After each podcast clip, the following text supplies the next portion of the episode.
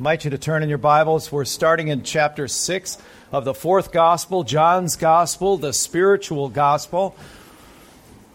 John is, of course, well aware of the synoptics or the first three gospels that had been written quite a bit earlier from when he wrote his there on the Isle of Patmos or in, uh, in Ephesus at the time. Uh, he is well aware, and he's trying to supplement those synoptic gospel accounts that are very si- similar in their accounts, um, written around the same time frame, saying essentially the same thing, giving us the record of the birth and, and life and lineage of Jesus Christ. And uh, John is, well, he's certainly synchronized with them, but he's adding something more to it. These accounts that we've been given have clearly demonstrated the deity of Jesus Christ.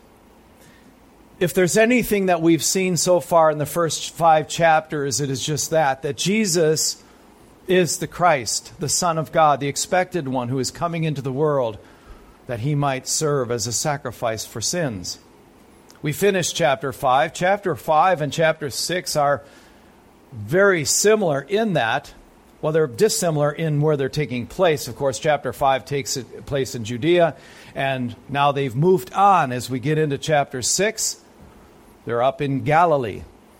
So they've traveled quite a ways, and the disciples are tired, and he sees that, and so he said, Let's come away and we'll get some rest. And they do anything but get rest, as you will see as we proceed into the chapter. But it's very similar to chapter 5 in this way that it begins with a profound miracle. The miracle in chapter 5, of course, was the man who was lame for 38 years, sitting by the pool of Bethesda, and Jesus heals him. So it starts with a healing, and so does chapter 6. Chapter 6 begins with another miracle, not a healing, but a miracle. It's a creative miracle, it's not a restorative mu- miracle. He's not restoring somebody's lameness or their eyesight. He's actually creating ex nihilo. He's creating out of nothing. So this is new. This is new.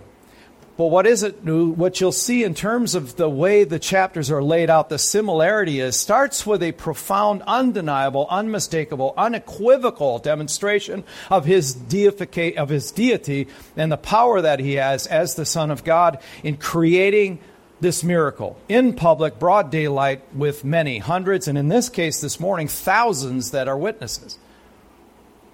He does that first intentionally because after that, as he followed through in chapter 5 all the way to the end of the chapter in verse 47, is a long theological treatise, if you will, a long discourse that makes it very clear who he is. He's proclaiming it it's not necessarily something they believe. As a matter of fact, they reject him. They rejected him in Judea after his discourse there. They actually wanted to kill him, verse 18 in chapter 5 tells us. And his word is what they're offended by. It's the discourse. And it's the same here. This is a long chapter as well, and it starts with a great miracle. This is so six months to a year after what took place in Judea with the pool of Bethesda healing. It's about the year 29 AD, and it's about a year away from his crucifixion. They will actually succeed with what they're intending to do, and it's not because of the miracles, it's because of his words. And ever and always, it shall be even to this day. It's his words they resent. So, let's read through this magnificent miracle. There's, there's nothing like he steps up in terms of miracles, he's stepping things up here quite a bit. Let's look at this. Chapter 6, verse 1 to 15 this morning. After this, Jesus went away to the other side of the Sea of Galilee, which is the Sea of Tiberias, and a large crowd was following him because they saw the signs that he was doing on the sick. Jesus went up on the mountain, and there he sat down with the disciples. Now, the Passover, the feast of the Jews, was at hand. Lifting up his eyes then, and seeing that a large crowd was coming toward him, Jesus said to Philip, Where are we to buy bread that these people may eat? He said this to test him, for he himself knew what he would do. Philip answered him, Two hundred denarii worth of bread would not be enough for each of them to get a little. One of the disciples, Andrew, Simon Peter's brother, said to him, There's a boy here who has five barley loaves and two fish. But what are they for so many? Jesus said, Have the people sit down. Now there was much grass in the place, so the men sat down, about 5,000 in number. Jesus then took the loaves, and when he had given thanks, he distributed them to those who were seated. So also the fish, as much as they wanted. And when they had eaten their fill, he told his disciples, Gather up the leftover fragments, that nothing may be lost.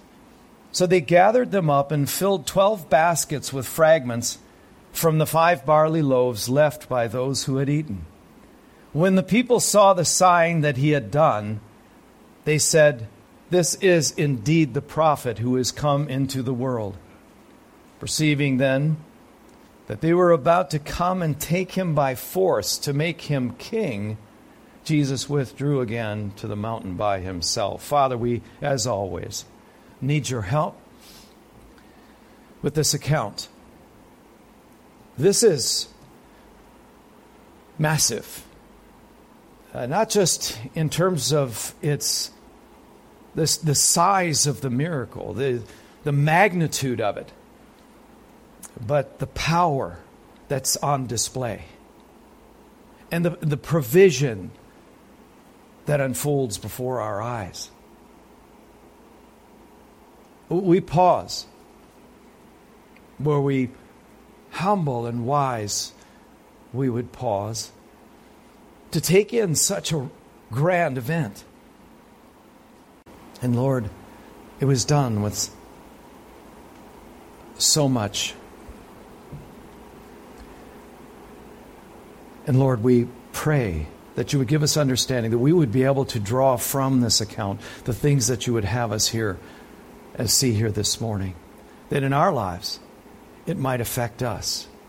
Though you're not here, sitting before 5,000 men and their families, we hear you, Lord, and you continue, nevertheless, to feed us. Indeed, you've taught us to pray. Give us this day our daily bread. May you be pleased to do that now. We pray in Christ's name. Amen. So, this is the fourth miracle in John's Gospel. The fourth miracle, of course, chapter 2, we saw the water turned into wine. So, that's sort of a transformative miracle.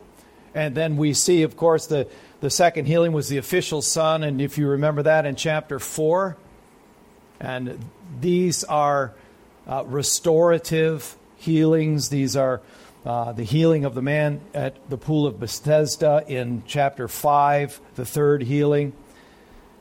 So this is different in that it's a creative miracle. He's literally making it clear, I'm sure it's not lost on you, that he's made it very clear and intentionally so, that they have nowhere near enough even, even to feed the 12 disciples. Five loaves and two fishes. He wants everybody to know that. He wants that in the record. He knows how much is available. He knows that there's nothing there except for that. He wants them to take note of that. It's like they wanted to make sure that they knew that Lazarus was dead, four days dead.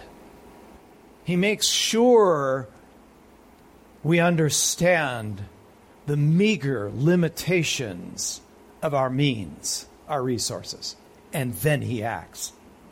It's, a, it's, it's remarkable. This is so powerful. This is the only uh, miracle, other than the resurrection, of course, that's recorded in all four Gospels. So it became part of my work to weave them together.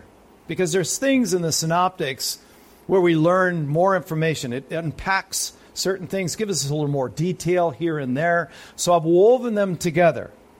And so, as we go down through this now, we're going to do this a little bit differently, but um, we're going to go see what we can extrapolate from each one of these uh, things that take place in that miracle. But the sheer magnitude of this event is, is staggering. There's no miracle that's more a, a, a grander spectacle because you have 5,000 men. They count that way, I'm assuming, because it would be easier than trying to count every man, woman, and child. But we know from uh, Matthew 14 21, those who ate were about 5,000 men, besides women and children. So, see, the synoptics are helpful to fill things out for us. We want to make sure and consult them as we go through our record of it. So, there were women and children there. There were men, women, and children. So, we're talking about quite a bit more than 5,000 people altogether.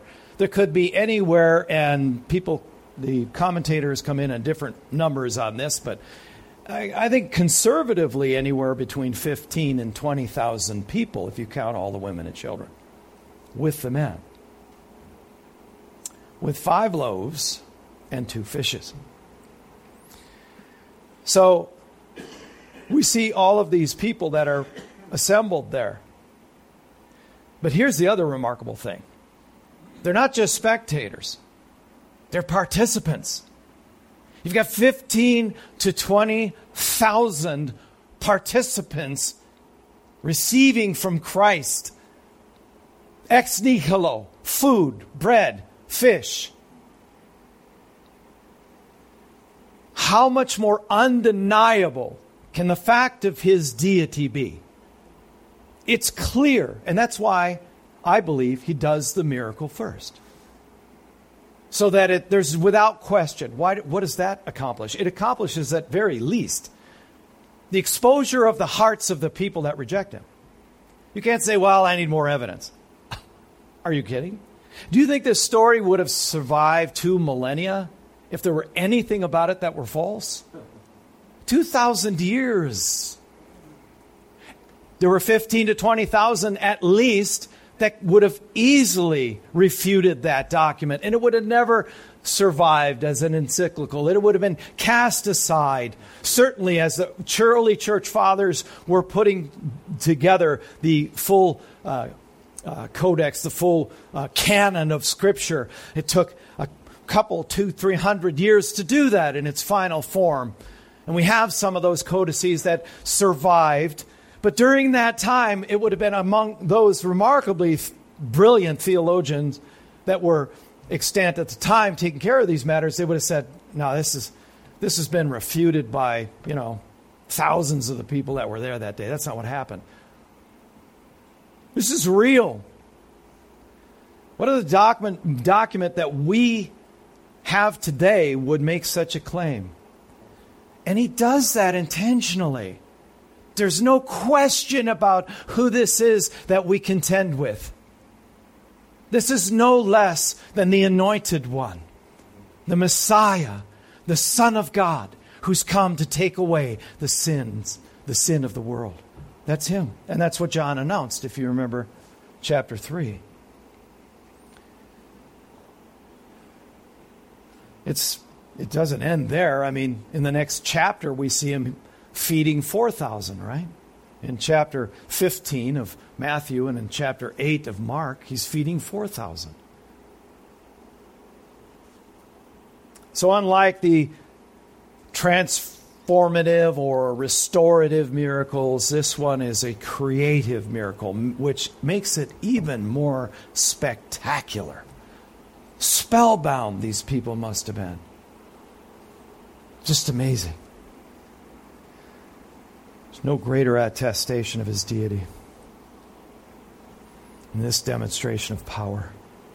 You remember John chapter 1, verse 3. He is the creator. He's the creator God, the eternally existent one. El Olam, everlasting God. El Elyon, he's the God most high. He's El Shaddai. He is the God most powerful, unlimited in his power. This is him. Adonai our beloved benevolent despotes, our Lord our master. That's him. That's him. All the claims in Scripture are true. You remember how he ended chapter 5? After they decided they want to kill him for equating himself with the Father? It's the words. It's the words that evoke the ire in them. How can you believe when you receive glory from one another and do not seek glory that comes from the only God? Do not think that I will accuse you to the Father. There is one who accuses you. Remember this? Verse 45 Moses, on whom you have set your hope. For if you believed Moses, if you believed his words, if you want to reject mine, it's one thing, but you're rejecting the words of Moses, your hero, the one you venerated, the one you claim. Moses, on whom you've rested your hope. For if you believed Moses, you would believe me. So the unbelief is willful. It's not that there isn't enough evidence. Enough evidence. Look what we've seen already. Four miracles. Just four in John's gospel alone could have easily been refuted anywhere along the first within the first generation of their occurrence and certainly within the first few hundred years as they're pulling together what they say are the true scriptures that we have in our laps today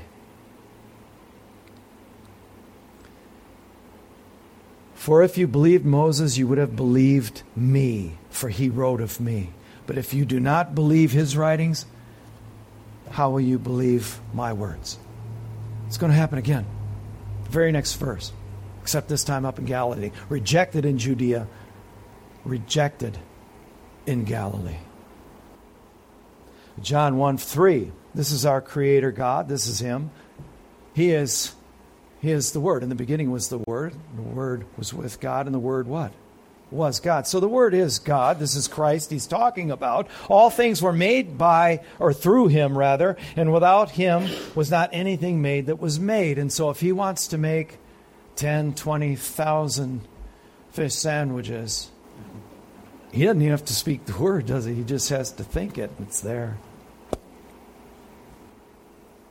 Amazing. Psalm 33, verse 6 By the word of the Lord the heavens were made, and by the breath of his mouth all their host. That's him. Colossians 1 15 to 17. He is the image of the invisible God, the firstborn of all creation. For by him all things were created in heaven and on earth visible and invisible, whether thrones or dominions or rulers or authorities, all things were created through him and for him. That's just a handful of verses, friends. In Colossians, this is him, undeniable. But I like Revelation 4:11. Worthy are you. We were just singing it. Our song leader had no idea this verse was going to be in my notes. God bless you, brother. The Lord sure uses you. Worthy are you, our Lord and God, to receive glory and honor and power, for you created what? All things, and by your will they existed and were created. Yet, as spectacular, as magnificent as this miracle is, listen to what their assessment is after his discourse, after he gives his words. Verse 66 After this, many of his disciples turned back and no longer walked with him. Why? Why? It wasn't for a shortage of evidence. If he'd have given his discourse first, no, that's going to rock their world. It's going to change their heart. It's going to change their life, change everything. It's going to tear down their belief system and the practice of their religion, their man made self system of ethics. He walked away. You could say they walked away not because of what he did but because of what he said. And it's still that way. It's still that way. They won't walk away because of what you do. They'll walk away from you because of what you say, if you speak His words. If you're speaking from Scripture, even principally, those who you've tried to witness to through the years, they'll turn away because of what you said. As long as you show the demonstrate, or you demonstrate rather, the kindness of Christ, the compassion, you serve them because he was he was the, the servant. He came as a servant. As long as you do that, they're fine. But when you start talking to them using his words, they'll reject you too. John 20, 30 to 31, we remind ourselves there again of what the purpose of this entire gospel was. Why did he write it? Now, Jesus did many other signs in the presence of the disciples, which are not written in this book. But these are written so that you may what? Believe.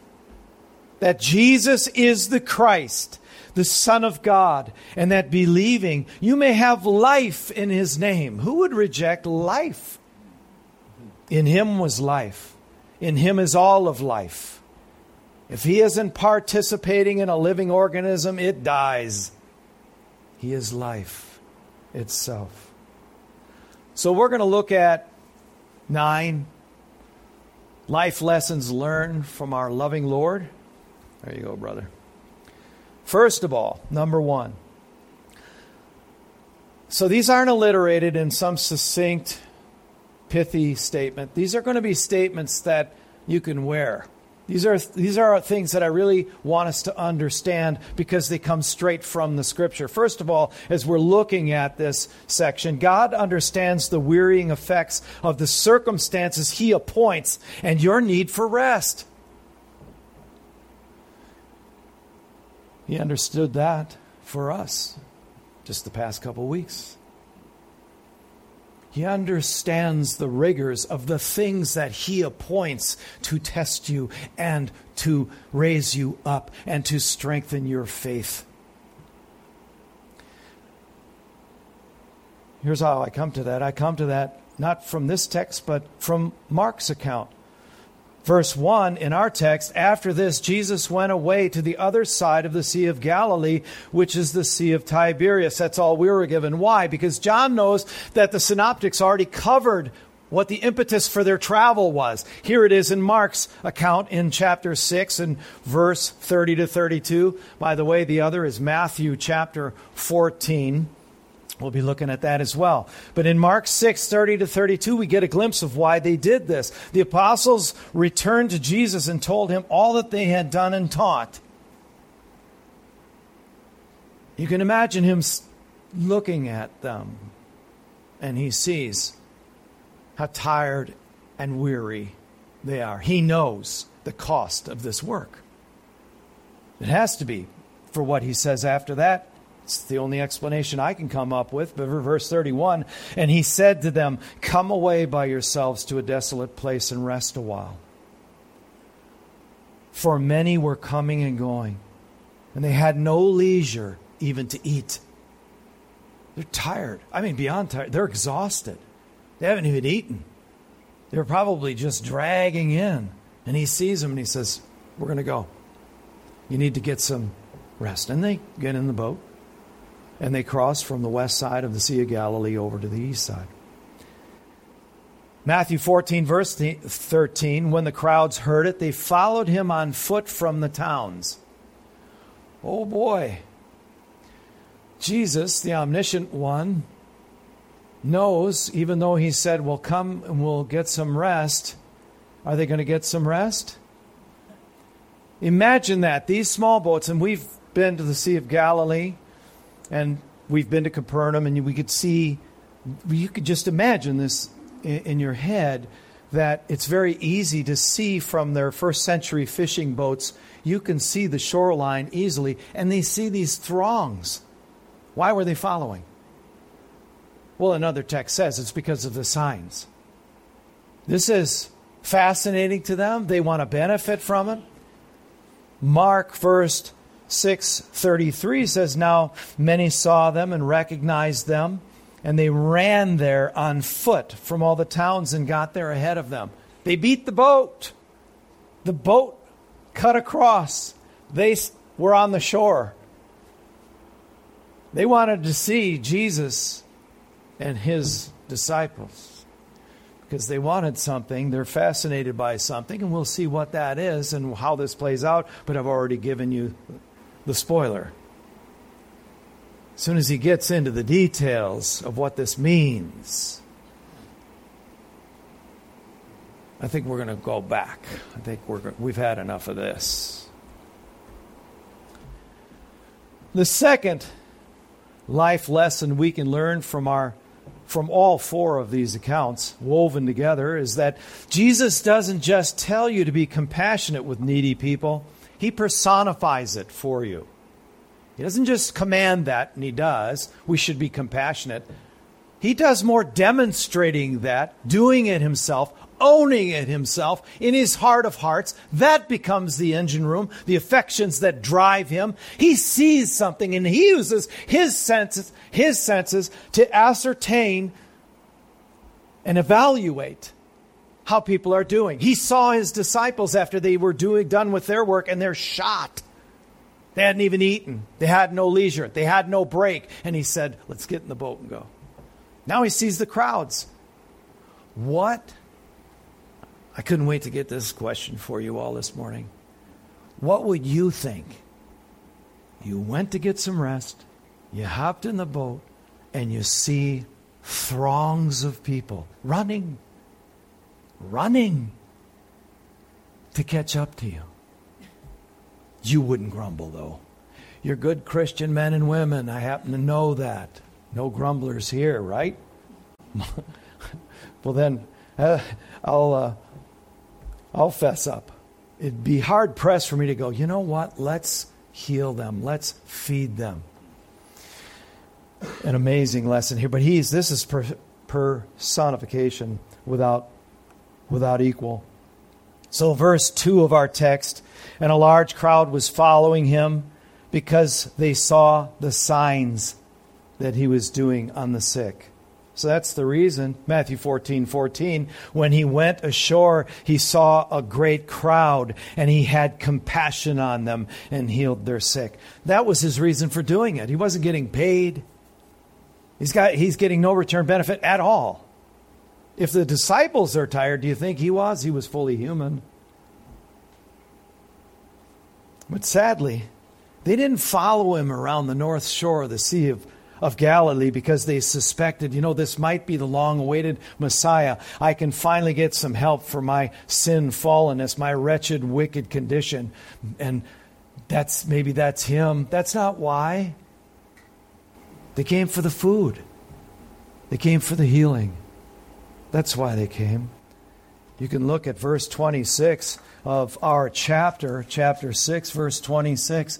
He says, Jesus answered them, Truly, truly, I say to you, you are seeking me not because you saw the signs, but because you ate your fill of the loaves. That's why. I'm one of them. I'm hoping he'll add a little bit more than that. I'm there for the free food. Did you ever go anywhere to an event or anything for the food? I won't ask you to raise your hands. Thanks, brother. I see that hand. it's true. I mean, that's, that's how we are. So they're coming for the miracles. They want the food, they want the healing, but they rejected what he had to say. Verse 66, as we looked at that. They reject him. Stunning. He knows this. This is Jesus the Christ, the Son of God. He knows this. He knows this is going to happen. He knows that he'll be rejected. And what did that do to his sense of compassion? What would it do to mine and yours? No.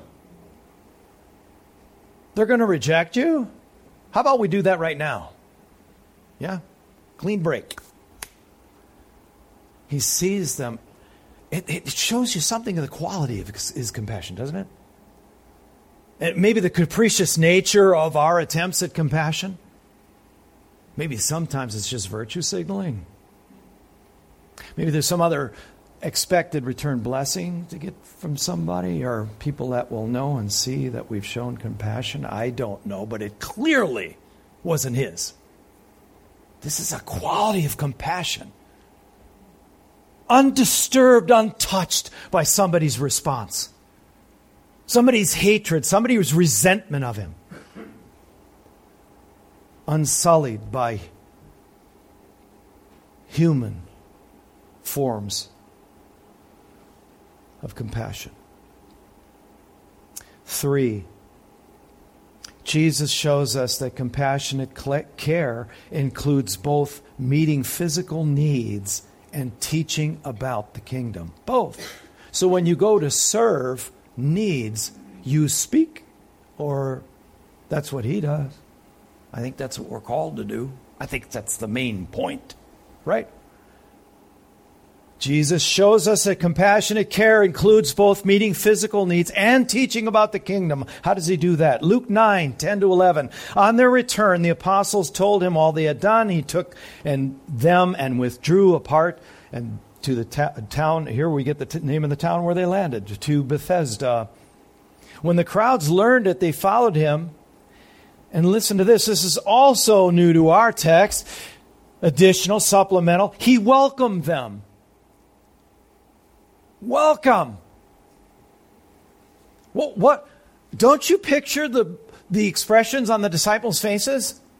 Who were beleaguered, who were exhausted, hadn't eaten, and he says, well, You need to get some rest. And they're counting on it. Now your head's fixed on that, right? You're fixated on that, to borrow from Jung. Right. Yeah. It's like, okay, I'm going to get rest. I'm going to get rest. What does that do to your psyche when you get there? And he's like, Look, welcome.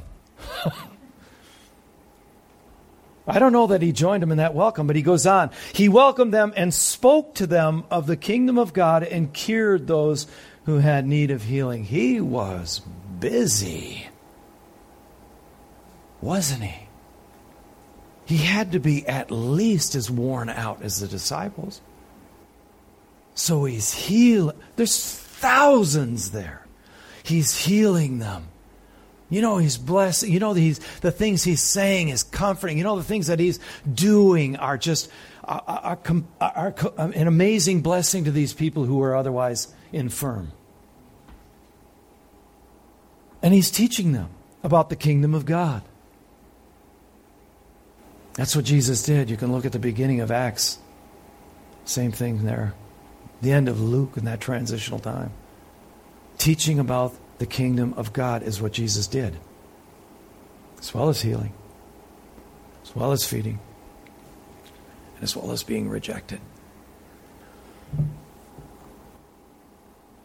Mark 6:34 when he went ashore he saw a great crowd and he had compassion on them because they were like sheep without a shepherd. That's new too. Wow. So so there's a compunction there.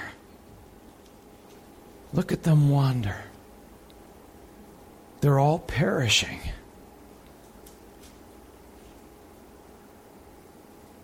They're dead and blind enemies. They've got no one to lead them. These religious hypocrites should be leading them to me, and they're not.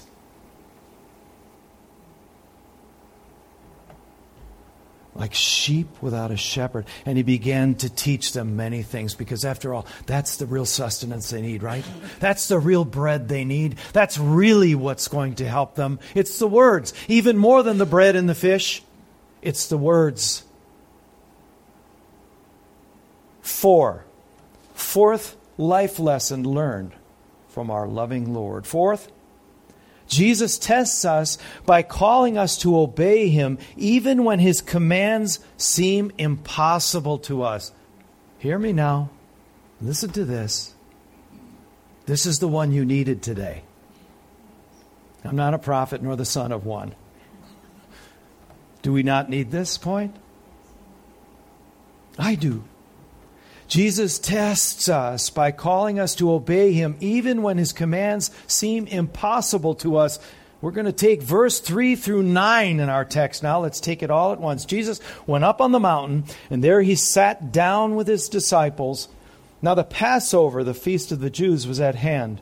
Lifting up his eyes then, and seeing that a large crowd was coming toward him, Jesus said to Philip, Where are we to buy bread? Isn't that an interesting thing for Jesus, who can create anything out of nothing?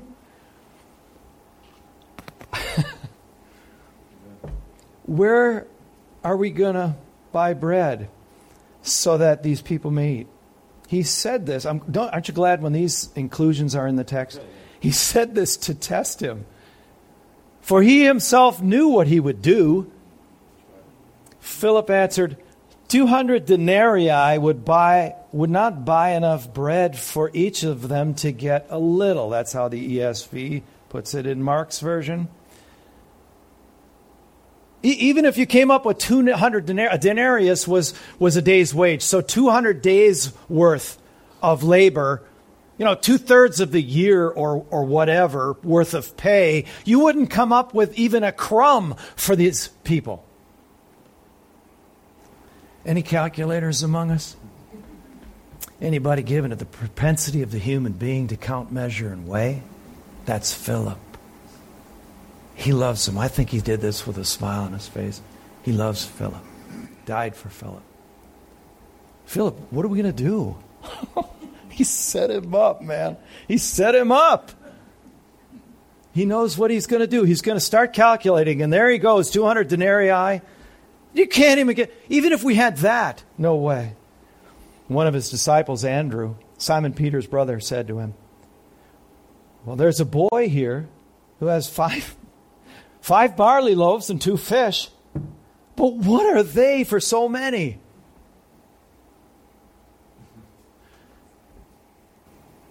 You've seen him turn huge vats of water into wine. You've seen him heal the official's son. You've seen him heal a man lame for 38 years. You're asking this question. Wow. So, Philip, though, he intrigues me. He's an intensely practical person. He's sort of the engineer. He's one of those science guys. He's one of those guys who's calculating things all he can't stop calculating, right? So he's arriving at conclusions based solely on what he can behold with his five senses. Jesus is exposing that. What are we going to do, Philip? Philip's looking at 15, 20,000 plus people. You could see the smoke coming out of his ears, couldn't you? He counted, he measured, and he weighed without any thought to who just asked him that question. And what they had already witnessed with their own eyes. He's a, an amazing guy. So Jesus obviously is testing his faith. Do you really believe who I am? Didn't you go over to Nathanael and say, We found him? You remember that part of John? Goes over to Nathanael. We found them. We've found, we found him. We found the one we've been waiting for. He's here. What happened to that? Well, let's jump ahead a little bit. Just on this man, you, let me indulge a little bit with Philip here, just for a moment. He just, he's just a, a wonderful person. John 14, 8 to 11. F- listen to what Philip says to Jesus here. Philip said to him, Lord, Show us the Father, and it's enough for us. See, the five senses thing the scientist, the engineer, the mathematician. Just, just show that to us, right? What did Thomas say? I'm not going to believe until what? I'm, I want to actually put my hand in his side. And Jesus, is this not wonderful? A wonderful indulgence that he grants Thomas? Look at this. Verse 9 Jesus said to him, I think they had a wonderful relationship. I think he had all, these awesome relationships with every one of these guys, and they all had different personalities. Jesus said to him, Have I been with you so long, and you still don't know me, Philip? He was the one who cried out to Nathanael and said, He's here, he got it. I mean, you still don't know me? Whoever has seen me has seen the Father. Now the wheels are going again. That's impossible, that's impossible, that's impossible, that's impossible, that's impossible. How can you say, Show us the Father? Do you not believe? Circle that word, right? How can you not believe that I am in the Father and the Father is in me? The word, the words that I say to you, I do not speak on my own authority, but the Father who dwells in me does his works. Believe me that I am in the Father and the Father is in me, or else believe on account of the works themselves. But believe, it's going to take believing, no matter how you get there from here, no matter how you calculate it, no matter how you get there, this is where you have to get belief. You have to believe without equivocation, without qualification. You have to believe like children. Believe what he says, it's his words. If he's said it, believe it. Andrew and the boy, well, how is it that Andrew knew to go find this or knew about this boy? Well, we can pick that up from Mark Mark's account, Mark, Mark 6:38. His uh, this was in response to, uh, to Jesus. He said to them, Jesus said to the disciples in, in that spot, How many loaves do you have? What does he say after that? Three words Go and see. It's not in our text, but here it is. So he sent them in. He's doing this deliberately. Go see what you've got. And they probably got to be thinking, well, I don't know if we're going to have enough for all these folks. I know, I know that. There's something I'm doing here, something great, something grand, and something glorious. Go see. See what you got. Let me know what you come up with. and when they found out, they said, Five loaves and two fish. So Jesus challenges us in the same way, doesn't he? He puts us into a tough situation to see if we'll rise up above the human senses, the human calculations. I've calculated this thing, I've counted it out. I'm a mathematician, engineer, all at once. Some of the hardest people to get to the place of simple belief. We all have some of that in us. It just doesn't make sense. Yeah, that's why they, it's called faith. It's trust. It's trust. So we calculate. We look with our eyes and we hear with our ears. Whatever our senses can, can pull together. And then we calculate. We count we measure, and then we weigh. Nope, this, this is impossible. What did he say when the disciples were discouraged when he dealt with the rich young ruler? Boy, if you got to do all that, if he's got to sell everything, I mean, this guy was obeying the law since he was a child. How could it? It's impossible for us to acquire salvation. That's right. With man, what? It is impossible. That's why it's called faith. We walk by what and not by what? We walk by faith and not by sight, Philip. Stop calculating. Stop telling God in your heart of hearts, this can't work out. I've consulted with the scientists. I've consulted with the medical doctors. This, this just can't end well. Oh. Have you not seen the Lord do something remarkable? How about saving you? Why do we stop there? We go back to counting and measuring and weighing again, just like dear Philip. Whatever is humanly visible, whatever we can, whatever we can calculate, whatever we can tabulate in our minds. What, what a sad way to live.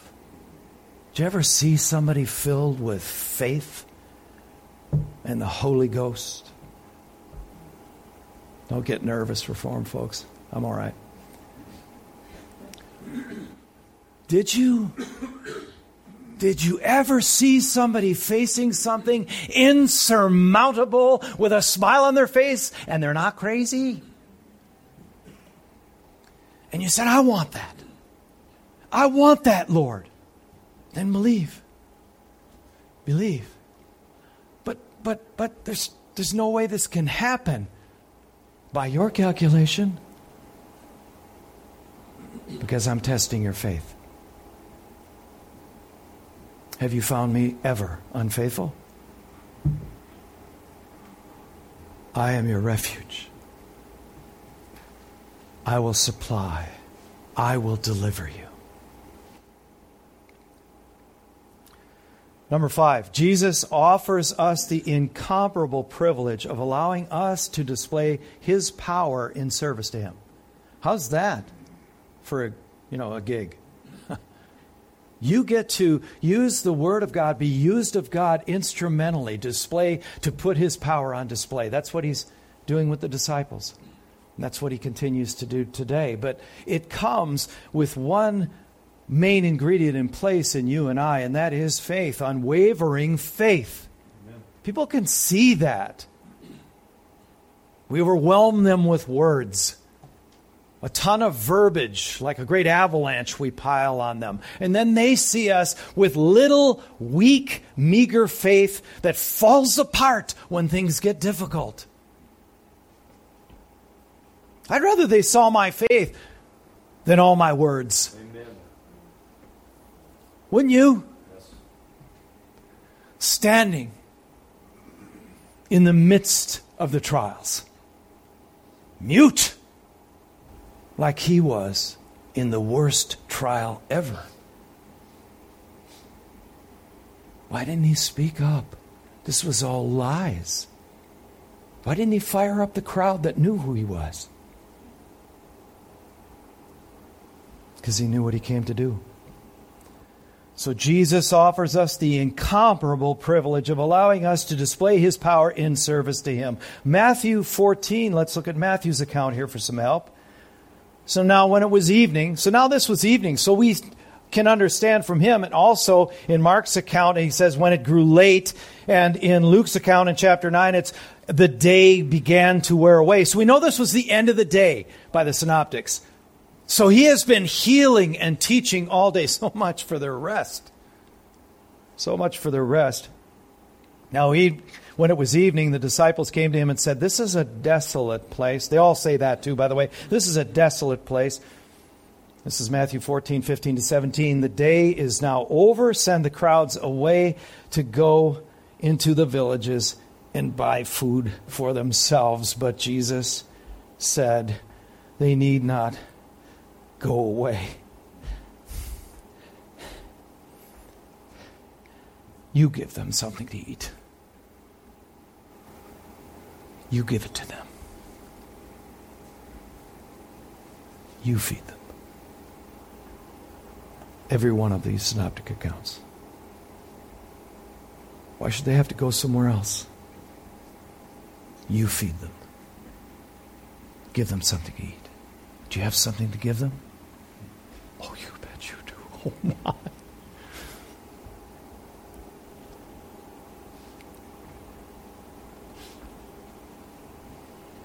They said, We have only five loaves here and two fish. I, I'm not a preacher. I'm not an evangelist. I'm not a biblical counselor. I'm none of those things. You have nothing to give. Well, take those few loaves and those couple fish you have and feed someone. You give it to them. You feed them. Every synoptic account, Mark 6, 35 to 37. He answered them, You give them something to eat. Luke 9, 12 to 13. You give them something to eat. Who does this remind you of? While, while I was going through this section, it reminded me of someone at the end of John's Gospel. Anybody with me? Who? Peter. Yes. Do you love me? What does he say after that? Tend my lambs, feed my lambs, feed my sheep. Three times he has to tell them, You're not getting it. Feed my sheep. They're hurting. They're lost. They have no hope. They're perishing. Give them my words of life. If you have fear of man, that's something to repent of. If you are a pe- consummate people pleaser, that's something to repent of. If you are seeking, if you have approbation lust, in other words, you look for the approval of others and that keeps you mute, you need to repent of that. Feed his sheep. That's why we're here.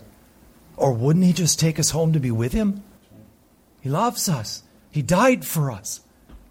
He's got work to do here. But he's got the right hand of the Father right now. So where's his body? You're looking at it.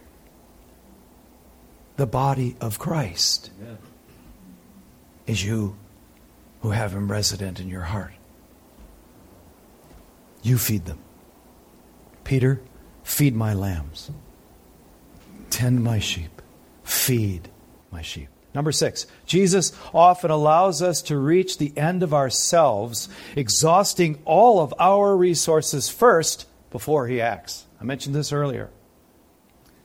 Verse 10 Jesus said, Have the people sit down. So they all came to the conclusion there's no way this can happen. Philip's like, Look, even if we had 200 denarii, we couldn't give them a crumb. It's too many. They've all said the same thing. He did that deliberately. He made that clear. You do not have any resources. You are exhausted as far as resources. The disciples were literally exhausted, period. They had nothing. Nothing. So you're called upon to do something, and you're looking at the Lord and you're saying, I don't have the re- resources to face this. Good. That's right where I want you. Because now I can display my glory through you. There's no other way. Because we get in the way of ourselves. If I say, okay, boy, I'm, I'm energized now, the, the funds are in place for me to do this ministry or this missionary work or whatever it is, we're all set and ready. Have the people sit down. Now there was much grass in the place. So the men sat down, about 5,000 men. Matthew 14, 18 says, They said to him, We have only five loaves and two fish. He said, Bring them here to me. Now that you've made your tally, now that you've counted and you've measured and you've weighed my abilities in your balances and said it can't happen. Now bring it to me. Give me the, you want the five loaves and the two fish? Yeah, bring them. Bring them to me. Have the people sit down where there is much grass so it's comfortable. He's on the hill. Mark 6, 39 to 40. Then he commanded them all to sit down in groups. We learn that here on the green grass. So they sat down in groups by hundreds and fifties. So it was a very organized, common way to to tend to a large crowd is to have them sit in these 50s and hundreds in these groups, very efficiently organized. But where are you going to get the food? Alexander Maclaren says, when we once when we have once gone right listen carefully this is 19th century speaking but it's so rich. When we have once gone right down into the depths of felt impotence, and when our work has risen before us, as if it were far too great for our poor strengths, which are weaknesses, then we are brought, and only then, into the position in which we may begin to hope that power equal to our desire will be poured out into our souls. End quote. Only then. I can't take this anymore. I can't deal with all of this. This is impossible. Great. Now I can show you something fantastic.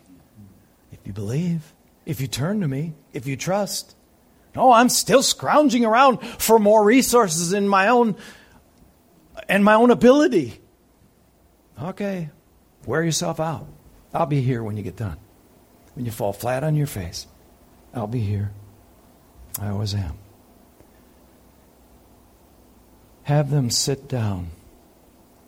There's much grass in the place, so the men sat down. When the Lord says sit and wait, we should quietly and obediently sit and wait as we turn to Him with expectation that something's going to happen. Then they get fed. Then they get fed. Everybody had to been spreading the word. There's no food here. They've got five fish, or five loaves and two fish. But God, the Lord is my shepherd. I shall not want. He maketh me to lie down in green pastures. He leadeth me beside still waters. He restoreth my soul.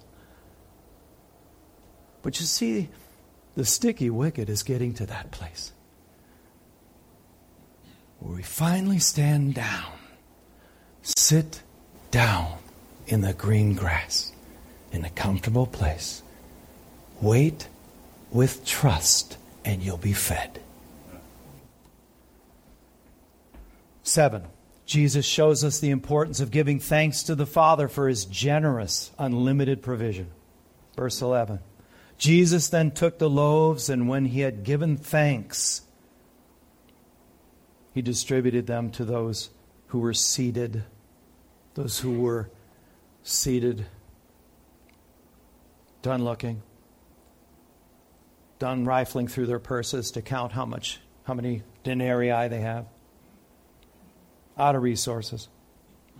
He gives thanks. He, and so also the fish. And look what it says as much as they wanted. You thought I might be stingy with you? That's why you continue to try to work this thing out yourself. you, you thought I was going to come up short in terms of knowing what you need and giving you everything you, you could possibly need? But you don't know my appetite, Lord. Yes, I do. And I'm willing to meet that. I'm willing to satiate what is most hungry in you. Something of which you know little about because you're still looking at physical things. As much as they wanted, Jesus creates unlimited amounts of bread and fish ex nihilo. Here it comes. He is the creator of all. This is Jehovah Jireh, the God who will provide. The Lord provides. This is Him. This is the Lord who provides whatever we need, heals us both spiritually, emotionally, and physically. Maybe not in this life, but He'll do it. We pray that He would do it here. Sometimes He does. And so we should pray. But you will have everything you've ever, you already have access by your faith in Him to everything you could ever ask, need, or want. Jesus, number eight, teaches us the importance of good stewardship. Verse 12 and 13. And when they had eaten their fill, he told his disciples, Gather up the leftover fragments that nothing may be lost. Boy, you could mull over that for a while, couldn't you? So that nothing may be lost, these fragments, these broken pieces. You gather them up. I want not a crumb, not a broken piece lost. And bring them. And look what he does. So they gathered them up and filled 12 baskets of fragments. How many disciples were there? Oh, so they got fed after all. They got their rest, they got their falafel. Wonderful. That's the Lord. Twelve baskets with fragments from the five barley loaves left by those who had eaten. So you wait till everybody eats first. Is that a challenge sometimes? yeah. I'm going to get mine.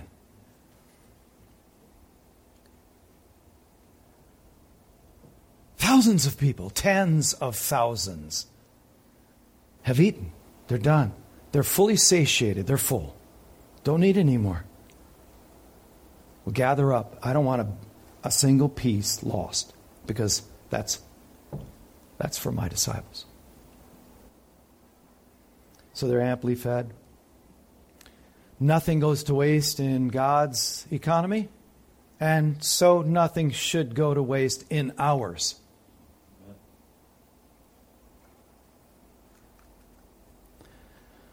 Nine. This is the final one.